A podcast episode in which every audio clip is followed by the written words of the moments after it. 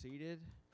Would you take your Bible, if you have it with you, and open and find the book of Exodus, chapter 20. Exodus chapter 20. I'm really glad to be back this morning. I feel like I have been away so much the last few weeks. I appreciate all of you being patient with my absence the last few weeks with the Southern Baptist Convention and then with COVID and then uh, vacation. I feel like Greg Key has uh, been here more than I have. He did such a good job in the weeks that he taught. I, I hope if you were not here, you will consult our podcast and listen to his teaching. I'm really appreciative for him for that. Y'all need to pray for him, by the way. He, he uh, since we're talking about him, he had a pretty extensive knee surgery this week, and uh, and uh, yeah, he said he told me he said I'm just going to get my knee cleaned out. Well, cleaned out meant replaces ACL, stitches meniscus, clean out a bunch of stuff. So he got a long road ahead of him. Pray for him. We're picking up where he left off. And again, our passage this morning, we're having to move, move at a pretty good clip through Exodus to get it done in the in the summer. So we're we're covering chapters 19 to 24 this morning. No way we can read all that. So we're going to read just a representative passage, which will be a portion of chapter 20, um, in just a second. This section, chapter 19 to 24, is a very significant section of the book of Exodus, a very important section in the whole storyline of Scripture as a whole. Um, it's significant for our understanding of the character of God. It's, it's, it's significant for our understanding of the gospel and, and, and why we need the gospel, why we need Jesus, and also what Jesus came to do and, and, and uh, in order to earn the salvation for all who put their faith in him. It, this passage is going to relay to us the institution of the Mosaic covenant, the institution of the law to the people of Israel. There's, there is so much for us to, to think about. If, you, if you've been here for a while, you may, re- I don't know how many years ago this was, so you may not have. But there's a few years ago, we spent, we're about to read the, the Ten Commandments. There's a couple few years ago, I spent the entire summer just in the Ten Commandments. So there is so much you could you could spend in chapters 19, 20, 21, 22, 23, 24. So we're just going to have to hit some high spots, and I hope you understand that. Um, but like I said, there's a even doing that, there's a lot to learn. So to begin, let's read Exodus 20. We'll read verses 1 through 21. And God spoke all these words, saying, I am the Lord God Lord your God, who brought you out of the land of Egypt, out of the house of slavery. You shall have no other gods before me.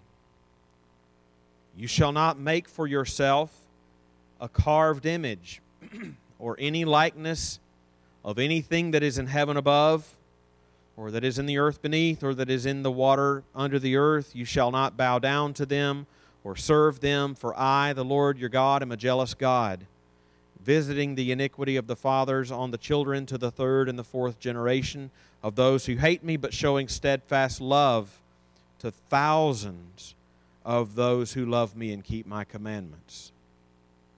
You shall not take the name of the Lord your God in vain, for the Lord will not hold him guiltless who takes his name in vain. Remember the Sabbath day to keep it holy. Six days shall you labor and do all your work, but the seventh day is a Sabbath to the Lord your God. On it you shall not do any work, you or your son or your daughter, your male servant, your female servant, your livestock, or, so, or the sojourner who is within your gates. For in six days the Lord made the heaven and the earth, the sea, and all that is in them, and rested on the seventh day. Therefore the Lord blessed the Sabbath day and made it holy. Honor your father and your mother, that your days may be long in the land, and that the Lord that, eh, eh, that the Lord your God is giving you. And just to pause there, the Apostle Paul notes in the New Testament that's the only commandment of these that comes with a promise attached to it, that it may go well with you. Verse 13 You shall not murder, you shall not commit adultery, you shall not steal, you shall not bear false witness against your neighbor, you shall not covet your neighbor's house, you shall not covet your neighbor's wife or his male servant, or his female servant, or his ox, or his donkey, or anything that is your neighbor's. Now, when all the people saw the thunder and the flashes of lightning and the sound of the trumpet and the mountain smoking, the people were afraid and trembled. And they stood far off and said to Moses, You speak to us, and we will listen, but do not let God speak to us, lest we die. Just think, think about that. Moses said to the people, Do not fear, for God has come to test you, that the fear of him may be before you, that you may not sin. The people stood far off while Moses drew near to the thick darkness where God was. Let's pray. Lord God, this passage and Every other we will consider this morning is your holy, inspired, inerrant, sufficient, clear, authoritative, and necessary word to us. And because it is that, we ask that you would give us eyes to see the truth in these words Lord, would you give us minds to understand the truth that we will consider in these pages? Would you please give us hearts to embrace and love and find eternally and maximally important what we see here? Would you give us wills to obey all that you admonish us to do? in these words. Lord, would you please give us all ears to hear? And Lord, I personally ask that you would give me the help that I need to teach this word, your word, this morning. I ask it in Jesus' name. Amen. okay, like I said, there is there's a lot here. Uh, there is far more than we could adequately, I think, or even superficially cover in one morning if we try to get everything. So what I've done is try to to key on three um, three major emphases found in these chapters. I hope I, I, put ahead of time in the GroupMe these chapters that we're going to cover. I try to do that in enough time that you can read it before you come. I, I'm a broken record on this. Always look for that. Read it before you come. You will get more out of it. That's true not just in here. That's true for big church as well. Uh, that's why Brother Al blessing us with his presence this morning. Brother Al always did this. Brian does this, just preaching straight through books of the Bible. So you know wherever you left off last week, that's where you're picking up next week. You can always anticipate what we're going to cover and read it ahead of time. You will get more out of it when you come. But uh, if, if, if, if you read it, you'll, you'll see where these are coming from. I've tried to key on three major emphases. So if you're taking notes, here's what I'd like us to see. First, I want us to think for a few minutes about the holiness of God if you were ever if you're able to read this ahead of time, you will not be able to deny. This is a major uh, major emphasis in these chapters, the holiness of God. We talk a lot about the holiness of God. I want to make sure that when we talk about the holiness of God, we have a precise understanding of what it is we're talking about as Scripture presents the holiness of God to us. And it's passages like this one that help us. Second, uh, I told you that the the Mosaic covenant's being instituted here. So I want to think about the purpose of that covenant, the purpose of the covenant. Um, this past school year, we did a series on the covenants of Scripture. Wasn't it this past school year? Was it? Okay. Feels like 100 years ago. Um, but the reason understanding these covenants is important is because in, in the providence of God and inspiring these scriptures, it is, it is those covenants that sort of are the hinges that tie the, the whole storyline of, of Scripture together and keep the story moving and progressively teach you something more about the coming gospel and the coming Savior, and such that when Jesus arrives on the scene, they should have been able to anticipate and, know, and recognize him when he came and know what he was going to do. So we'll spend a little bit of time on how this this uh, uh, covenant contributes to that that story, and then thirdly and finally, I want us to see not surprisingly, what I just said, the promise of salvation. Per usual, I want to think about not just this passage, but this passage in relation to the rest of Scripture? How does, how does the rest of Scripture help us to understand what's, what, we're, what we're told here? The reason we do that, well, I, I'll explain it just briefly. I, I, tell you, I've told you so many times that when you're studying a, a, a passage of Scripture on your own, three questions that you need to ask yourself of any passage you come to is what does this teach me about God? What does it teach me about myself? What does it admonish me to do? Okay? That's true for any passage. But if you're coming to a passage, be it especially Old Testament, but even New Testament, and you're just wanting to understand your Bible better and understand the revelation of God in Scripture to you better, then the two things you need to do when you study it one is just try to understand whatever passage you're in, understand that passage in its own context, in, in its local context. So when I'm reading this, what did Moses mean? Moses wrote this. What, what is Moses trying to tell me?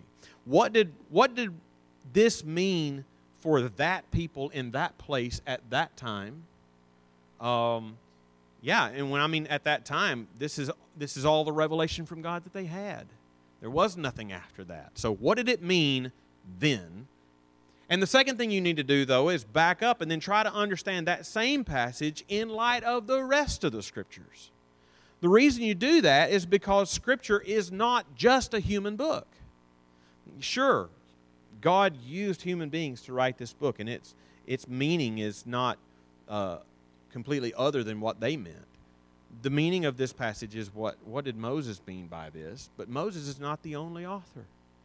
Uh, this book is God's word through human authors. And, and, and, and they were, the, Moses was writing, as Peter later tells us, Moses was writing as he was being carried along by the Holy Spirit.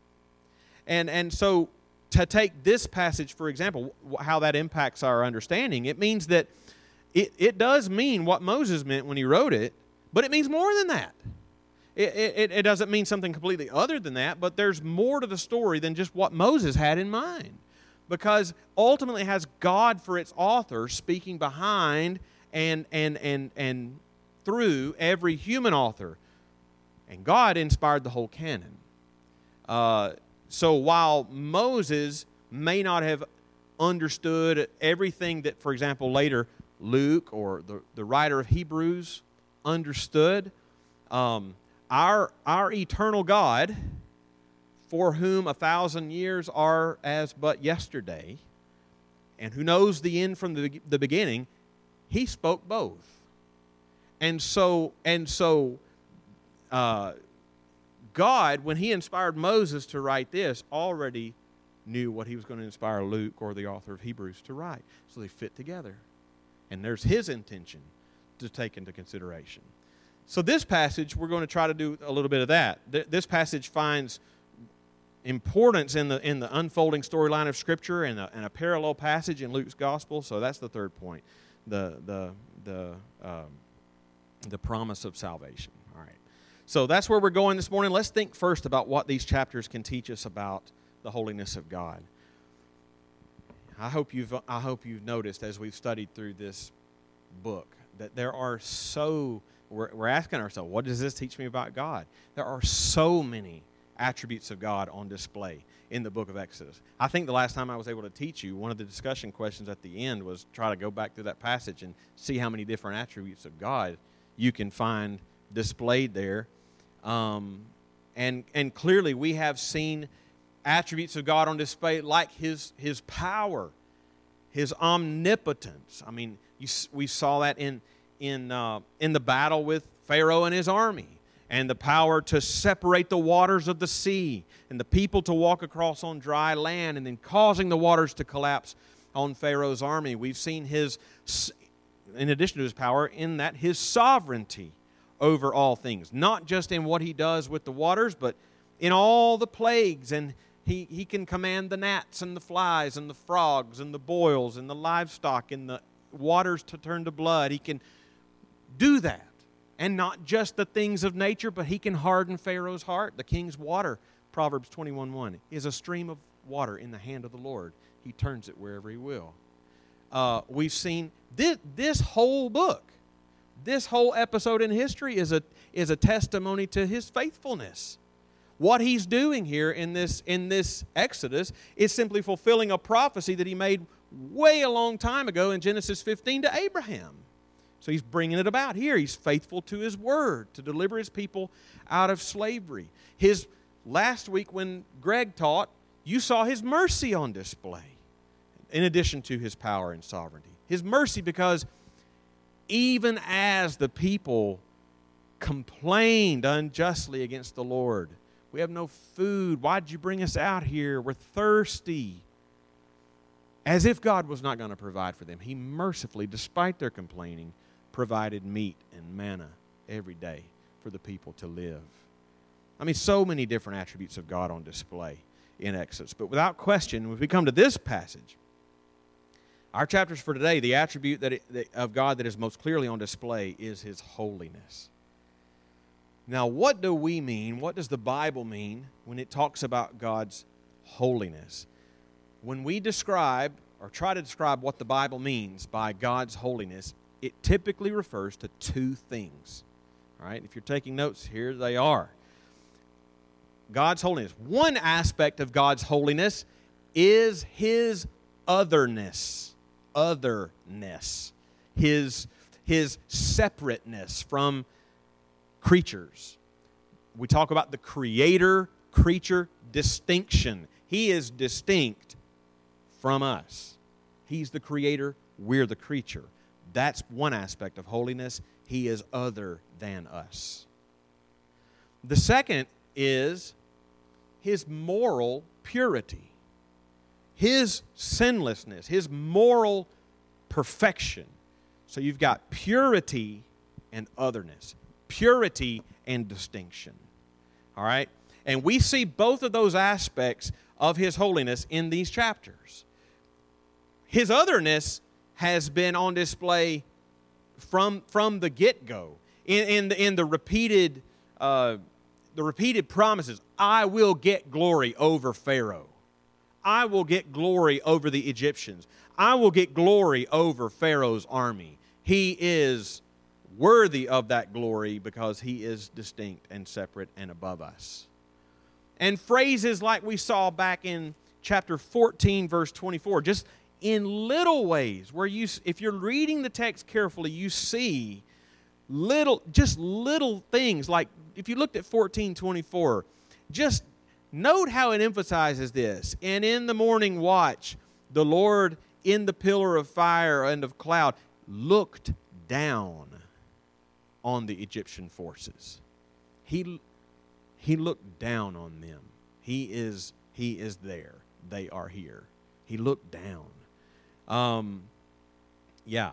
But we see his otherness, if you come back to our passage, we see his otherness in our passage depicted in another way that we've already seen earlier, and that is we see his otherness in how he appears to them. Like, uh, he, he, he always appears to them in mediated forms. They never just see God, they see Him in a, in a mediated, in a, in a, in a, in a veiled form. Uh, we've already seen this. You'll recall his famous appearance to Moses, but did he just show up and, and, and Moses see him? No, he saw a burning bush. He saw a burning bush. That's, that's how God appeared to him. Uh, and, and going and then later going before and behind the people in a pillar of cloud and a pillar of fire. That's how he appeared to them.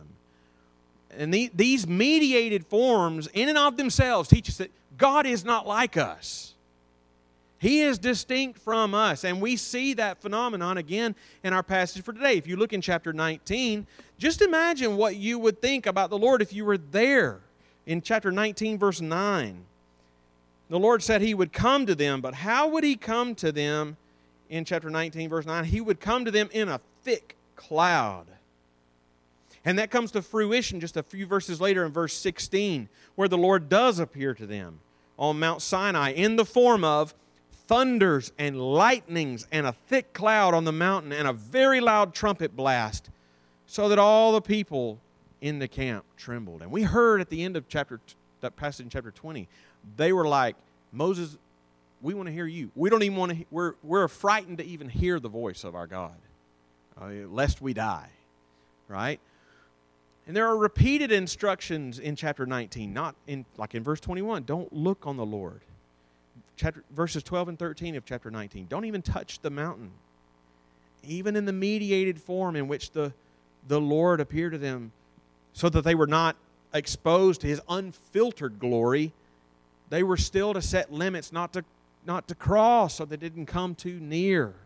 All of all of this just impresses on us on, and on them that the Lord is holy. He's not like us.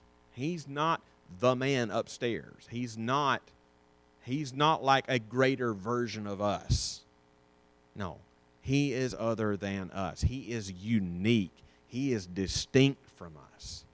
Well, there's a second aspect that goes along with it in defining the holiness of God, like I said, it's not just his otherness, but it is his, it is his purity.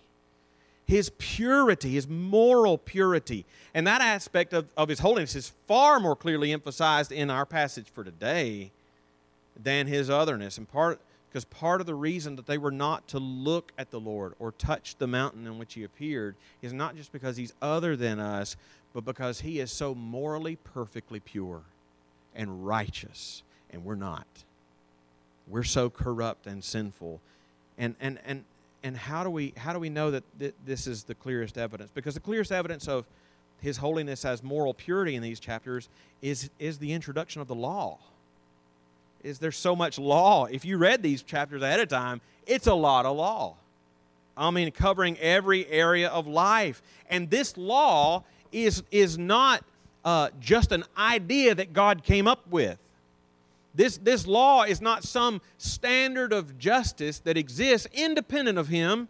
Uh, it, that God says, Yeah, that's good. I'm going to subscribe to that and, and deliver that to you. No, the law that He is revealing here flows out of His own character, it flows out of who He is. It is a reflection of His own moral purity and character. Just think about the Ten Commandments we read the first, the first table of the Ten Commandments, which is Commandments 1 through 4, dictate our duty toward God, which emphasizes His otherness. The second table of the law, verses, uh, Commandments 5 through 10, dictate our duty toward other, other people, to love our neighbor as ourselves.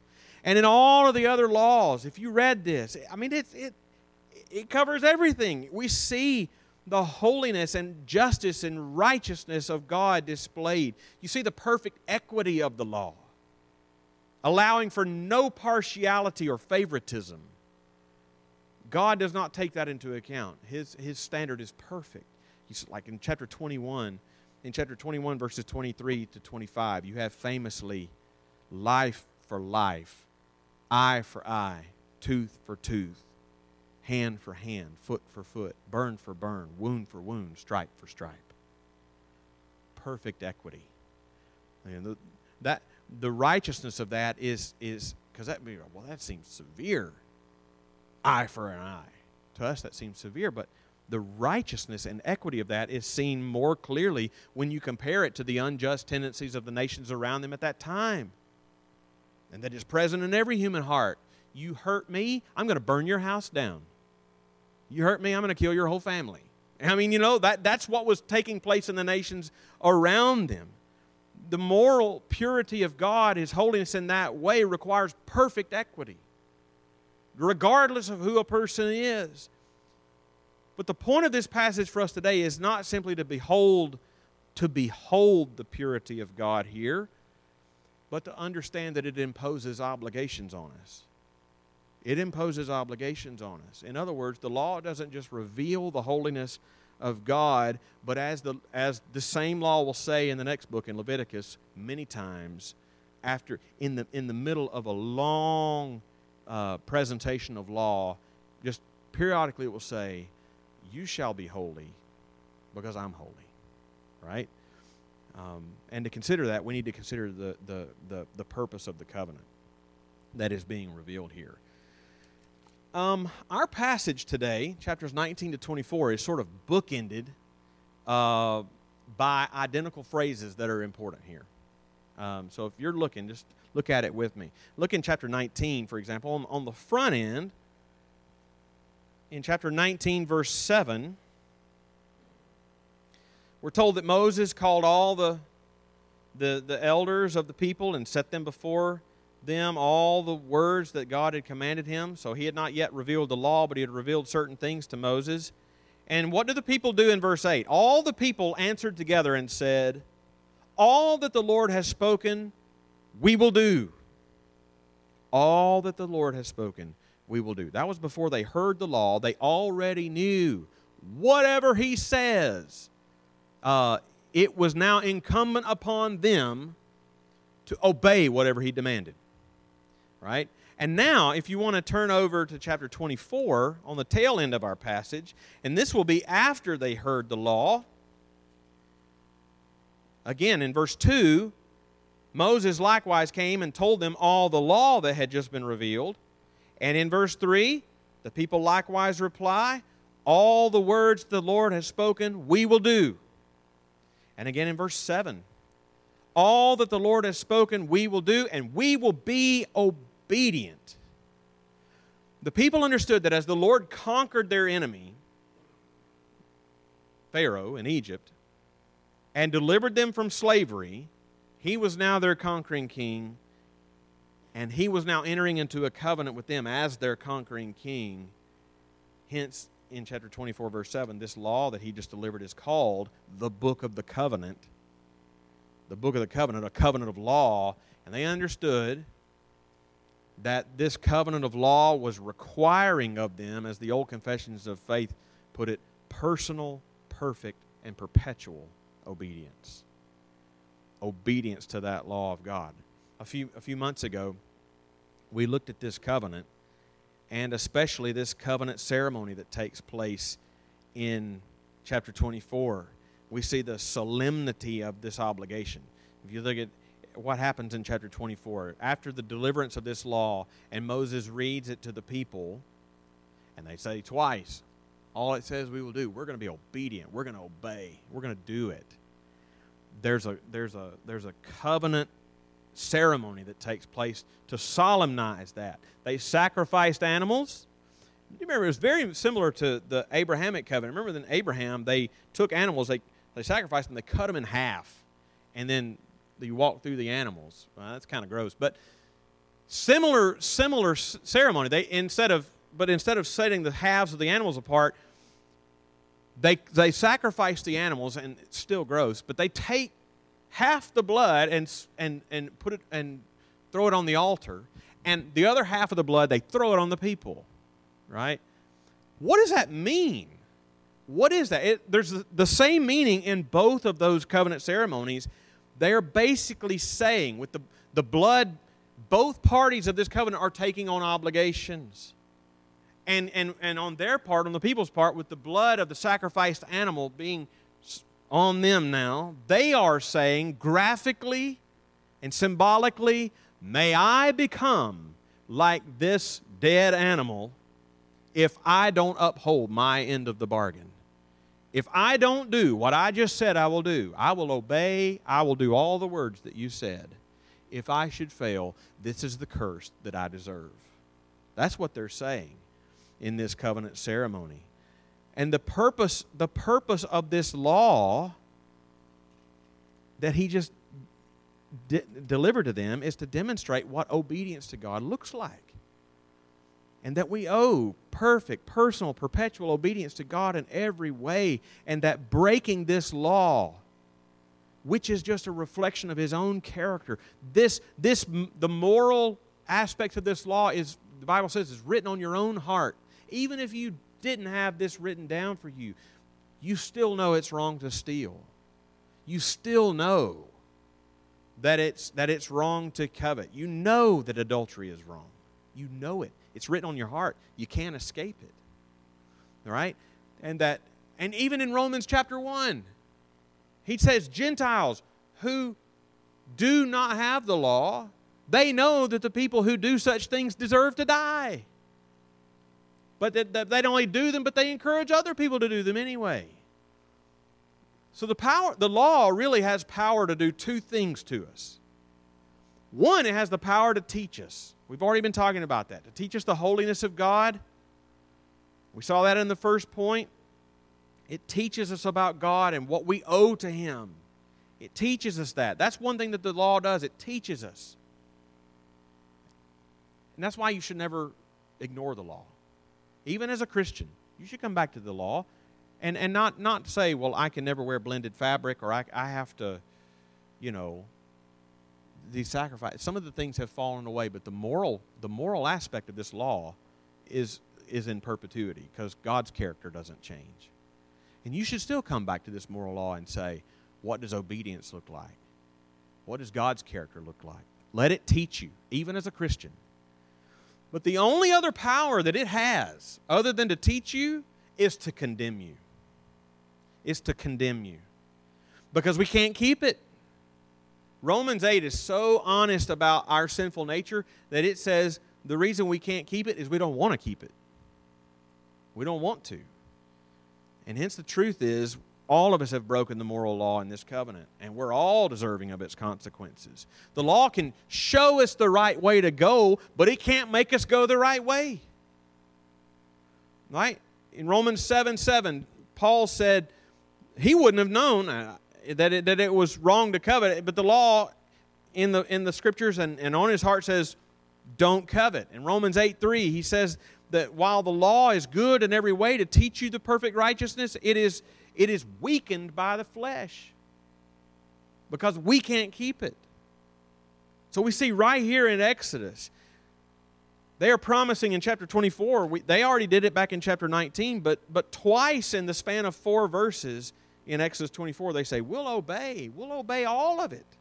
But, but they don't. The next thing you find them doing in chapter 32 is, is, uh, is worshiping a golden calf and doing the very thing that in the first and second commandments of the Ten Commandments he told them not to do.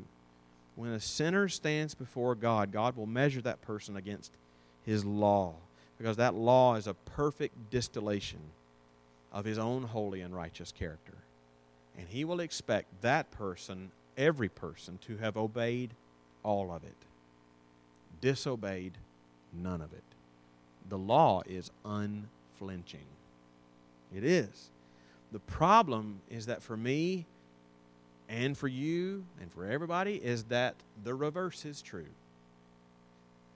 I've broken all of it. I mean, James even says if you break one of it, you're guilty of all of it. And, I, and, and we genuinely deserve all the consequences that come with it. You only need to break one law to become a lawbreaker. And, uh, and we've done far worse than that. The law will not help me in the day that I stand before God because I have I have broken it again and again and again sins of commission, sins of omission. The law, it teaches me, it condemns me, and in condemning me, it sends me looking for help. That's what it does. It sends me looking for help. So, so to put it a different way, taking into account the rest of Scripture, the law has the power to show us how much we need Jesus.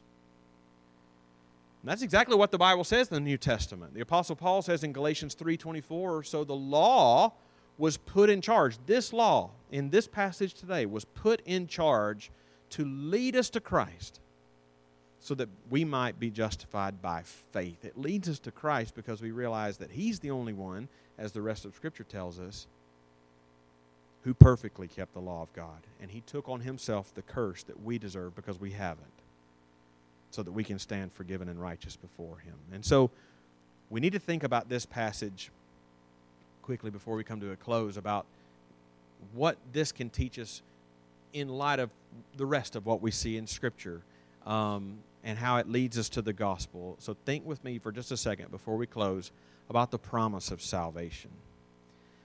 There are a couple of ways that this passage uh, points us forward to the salvation coming in Christ. Um, you have to, you can't see it all just in this, but when you take this and you follow the trail in the rest of the revelation of Scripture, you see it. Um, and, uh, and for one, if you read through this passage, uh, if you started in 19 and you and you saw God preparing the people for His Word, and then you read chapter 20, like we did earlier, and the law, and you have more laws at the end of chapter 20 and laws in chapter 21, laws in chapter 22. It's just laws, laws, laws. Even the first part of chapter 23, so many laws. And then, just when you're thoroughly settled in law, law, law, law, law, you come to the end of chapter 23, and all of a sudden, there's a promise.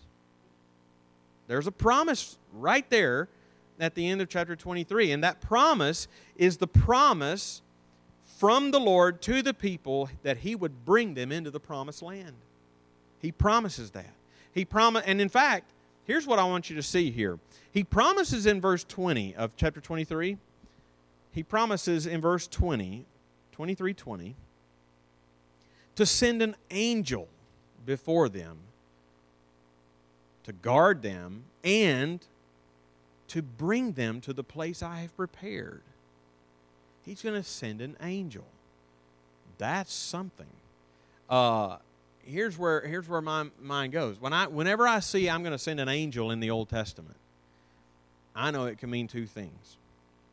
It can mean just an angel, but it, could also be the angel of the Lord that we see appear many, many times in the Old Testament. The angel of the Lord, who clearly is more than just an angel.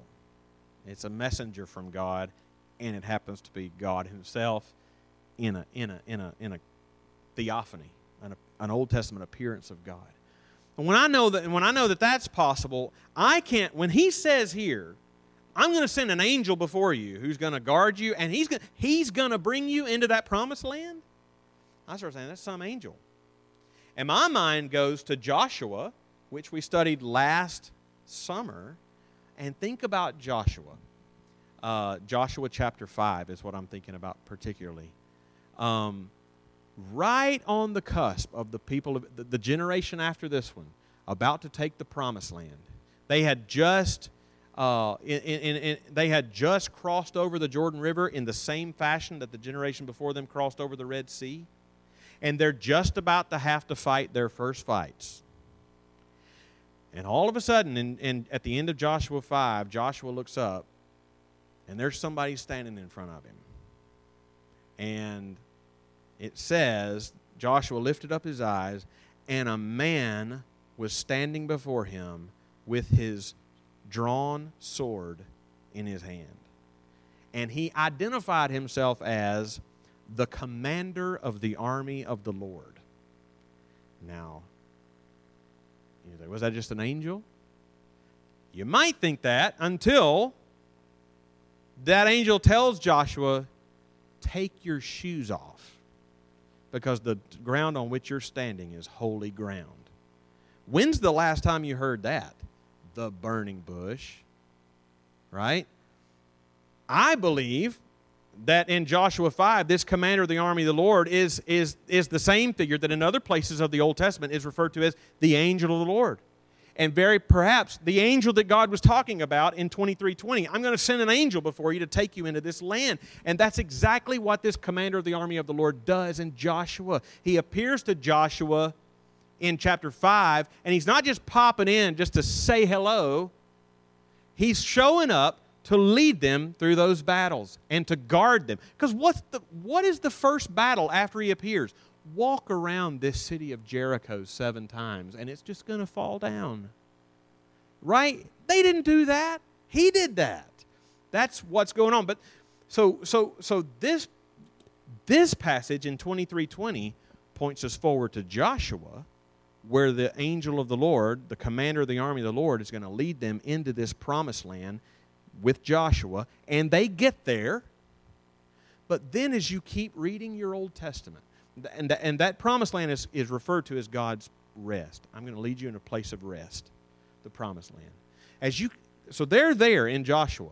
As you keep reading your Bible, if you turn over to Psalm, Psalm 95, you keep reading. Generations later, in Psalm 95,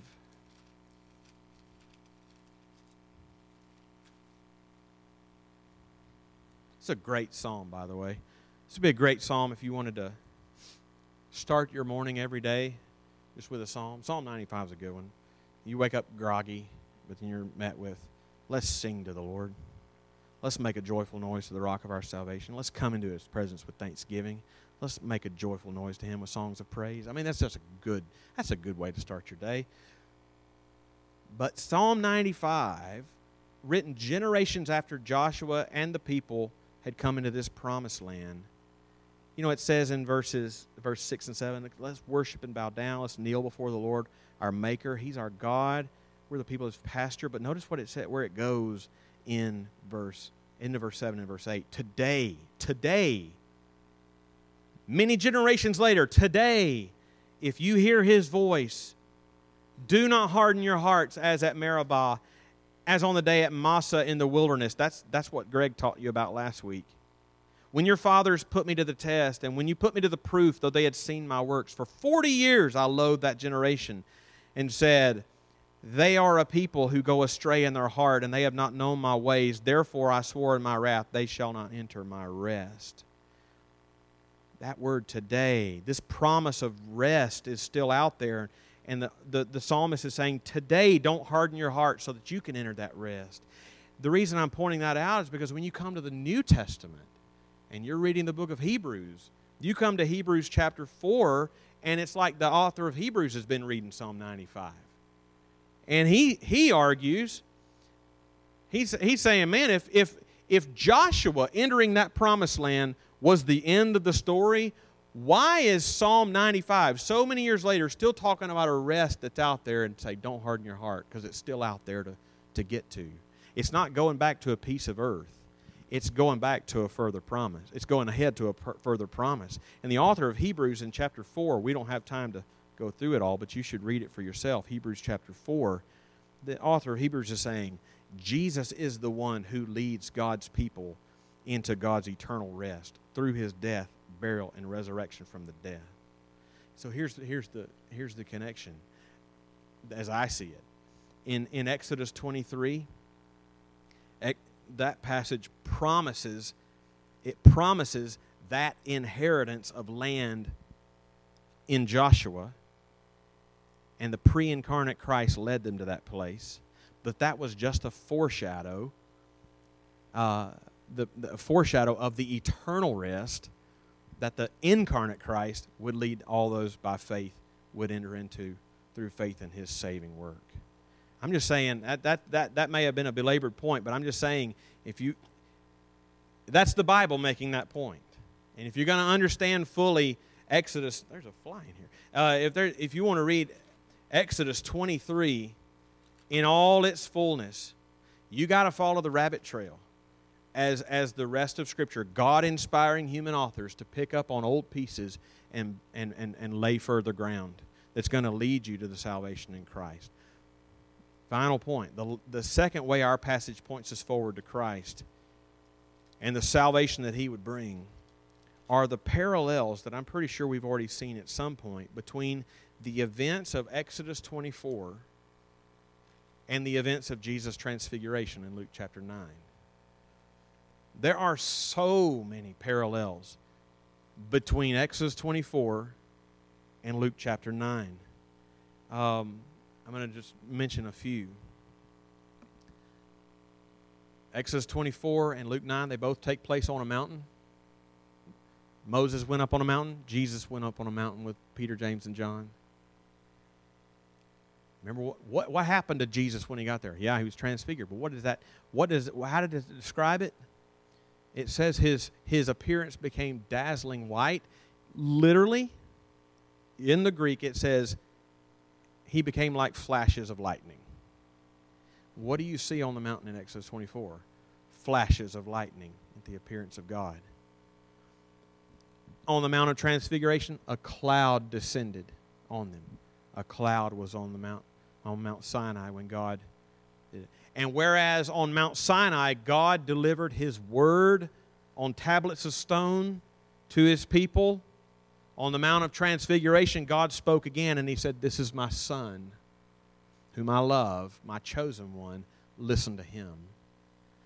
And, and most pertinently, what were they talking about? If we're to listen to him, what were they talking about? The text in Luke chapter 9 says they were talking about his departure. Literally, they were talking about his exodus that he was about to accomplish in Jerusalem. So, the events of Exodus 24 are supposed to be in our minds when we come to Luke 9 and go, man, this sounds familiar. And it's pointing me to a greater exodus that Jesus was about to accomplish on the cross.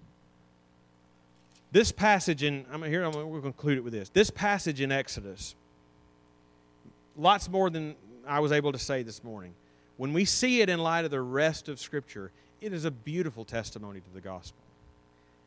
It, it begins with a strong reminder of the holiness of God, His otherness, His purity, and it continues with His unflinching standards and law reflecting His own holy character and the, and the, and the obedience, the perfect obedience that we owe to Him but which we can never give.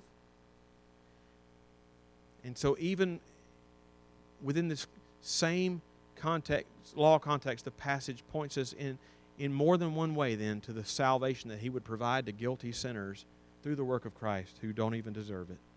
There's so much more in these chapters than we could, and we could spend weeks. We've already done it in just the Ten Commandments, but um, there's something to be gained.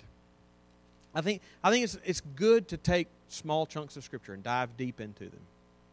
But there's something to be gained, I think, by seeing several chapters at a time in one in one setting because often through that you see more clearly how the Old Testament was always just a steady stream leading you to Christ and to his gospel. Let's pray.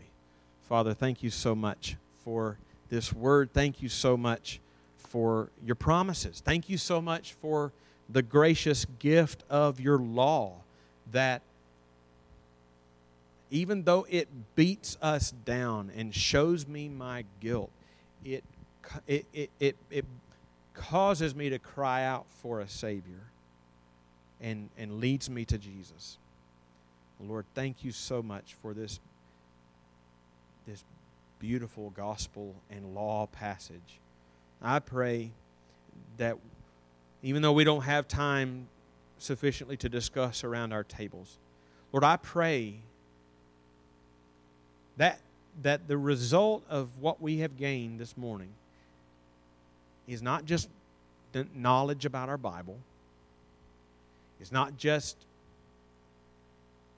seeing interesting tidbits in this and that. I pray that this is just another confirmation that you are holy, I am sinful but I have a Savior in Jesus Christ. My works will never be enough. I could never earn your favor. The favor we have through faith in Christ is completely earned for us by another. And our standing before you is unshakable. I, I hope that's what we walk away with. And I pray that we would continue to go back to this law to always shake ourselves out of whatever pretended self sufficiency we may think we have. Keep us looking at Christ and His sufficiency. I pray it in Jesus' name. Amen.